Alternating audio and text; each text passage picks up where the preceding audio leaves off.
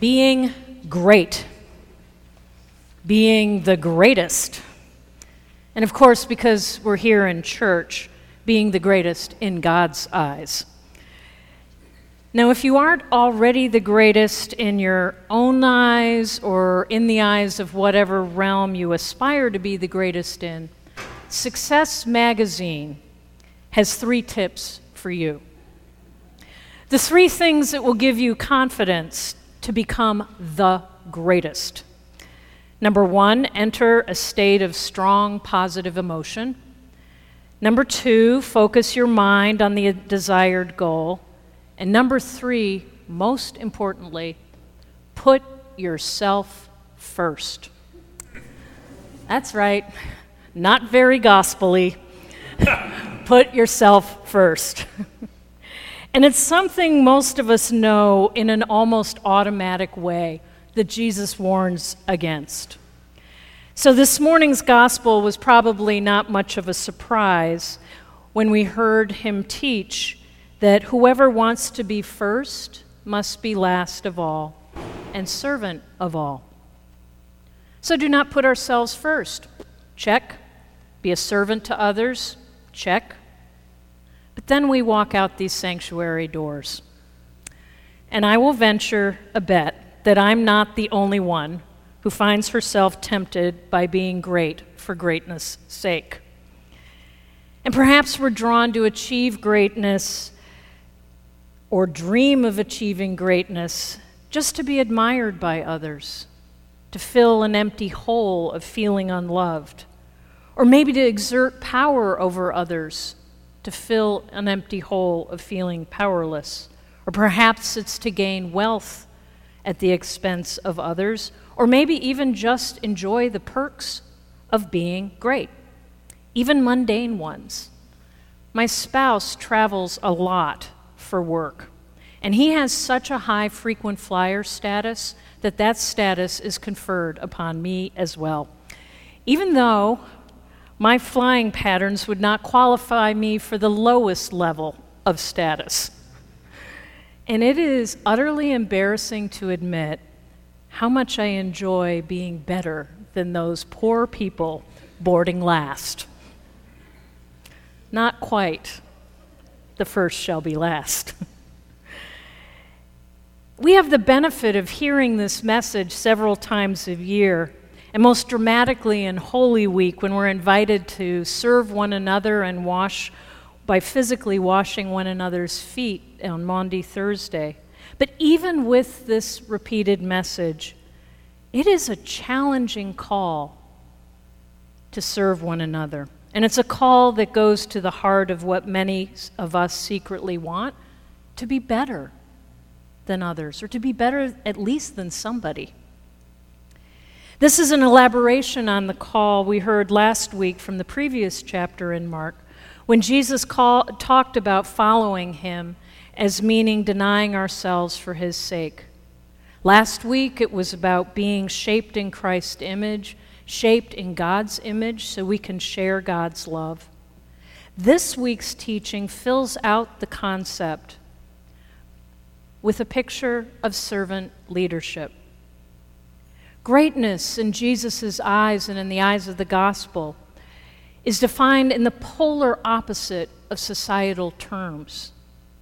Not about being high on a pedestal of status, but leading through loving one another as peers, serving one another through that love.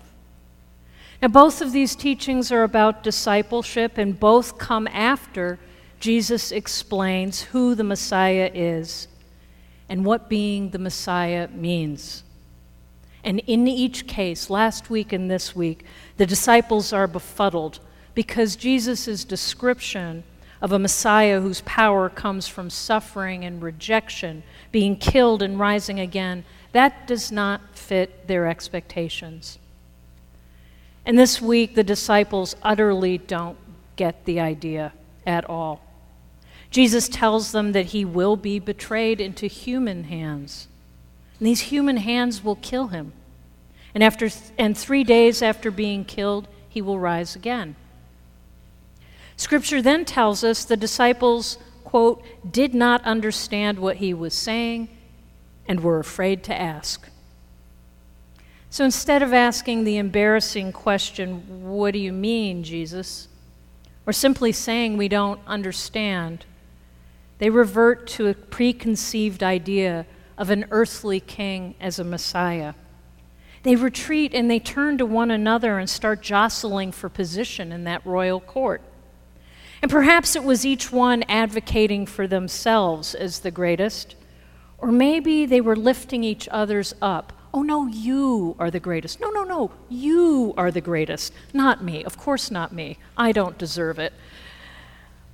Whatever the case, they begin creating a hierarchy of worthiness, a hierarchy of power that mimicked Roman society. And that would have been really tempting. This was a band of people living under foreign occupation. They were disempowered and oppressed, feeling totally powerless. And the very thought of following someone who could overturn that power, that'd be exciting. We could be rulers. We could be the just ones over everyone else. So, envisioning leadership not as involving status or earthly reign or earthly domination of others was simply inconceivable. And instead of taking the scary step into thinking their ideas may be wrong, the disciples clung to the bit that they knew Jesus was a loving healer, a leader, and they could only envision his reign as a political one. Now, today we're immersed in a society that is equally formed by systemic economic injustice and socio political oppression, albeit in different forms. And it's equally difficult for us to envision a reign, so to speak, of love and service. A reign of such radical justice that the sacred dignity of each and every human being would be held up as equally valuable, equally beloved. Jesus, our Messiah, shows us a new way. His way is the life giving way of love. But how do we internalize this way of love? How do we live into his teaching about the true nature of leadership? That whoever wants to be first must be last of all and servant of all. The Reverend Dr. Martin Luther King once said anybody can serve. You don't have to have a college degree to serve. You don't have to make your subject and verb agree to serve. You only need a heart full of grace, a soul generated by love. We all are souls generated by love, the same love. No one of us is loved more than another by God. And in that love, we're called to harness our gifts and our privileges in service of others. Now, I was inspired a couple of weeks ago, two weeks ago, by the Archbishop of Canterbury, Justin Welby, who s- delivered a searing, gospel based indictment of capitalism. He did it at an annual conference, an economic gathering in Manchester. He decried the devastating impact of unjust business practices by giant corporations such as Amazon. His gift is preaching. He has a worldwide pulpit. That is his privilege. And even so, he and the whole church are not perfect in following this teaching.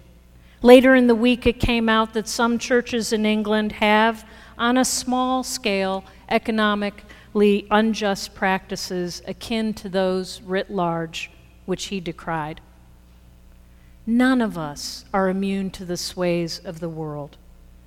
In each of our own realms, where does our desire of greatness stand in contrast with how Jesus would have us serve?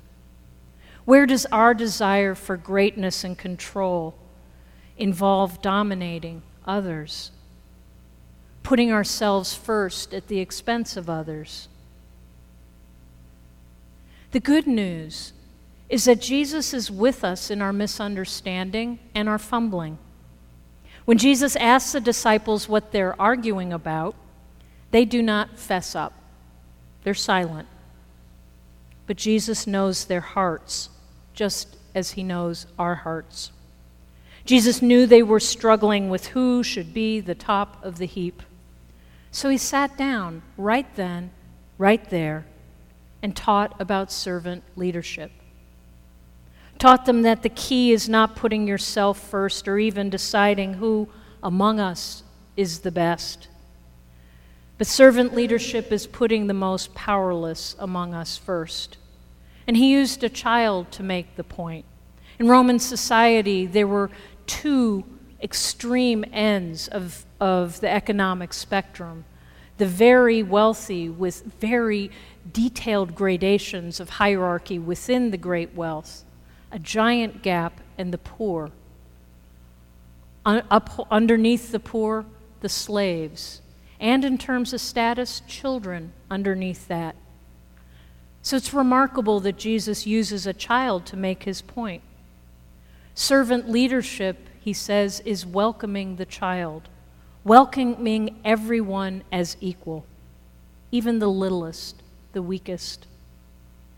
Servant leadership is embracing, loving, and advocating for everyone. Now, our engagement with Christ is different than the disciples. We can't sit down with him, but we can sit down with Scripture. We can sit down in prayer in worship and in community with one another and wrestle with this. We will be guided. These things will teach us. And today's reading from James, the second reading we heard, paints a practical picture of what godly leadership and godly wisdom looks like in the world. It's not marked by partiality hierarchy, hypocrisy. It's not marked by envy or selfish ambition, but rather God's wisdom, God's reign is peaceable, gentle, pure, willing to yield, full of mercy, and abounding in good fruits of the Spirit. We are to be peacemakers and love bearers. So let's set aside our desire to be better than or our desires for greatness, and let's invite Christ's unconditional love into the depths of our hearts. May that love fill the holes in our souls, the holes of fear, insecurity, unworthiness, that drive our desires for outward validation and outward greatness. And let us embrace that love so that we may go forth sharing the love with all as God's humble servants. May we all put Christ first and not ourselves.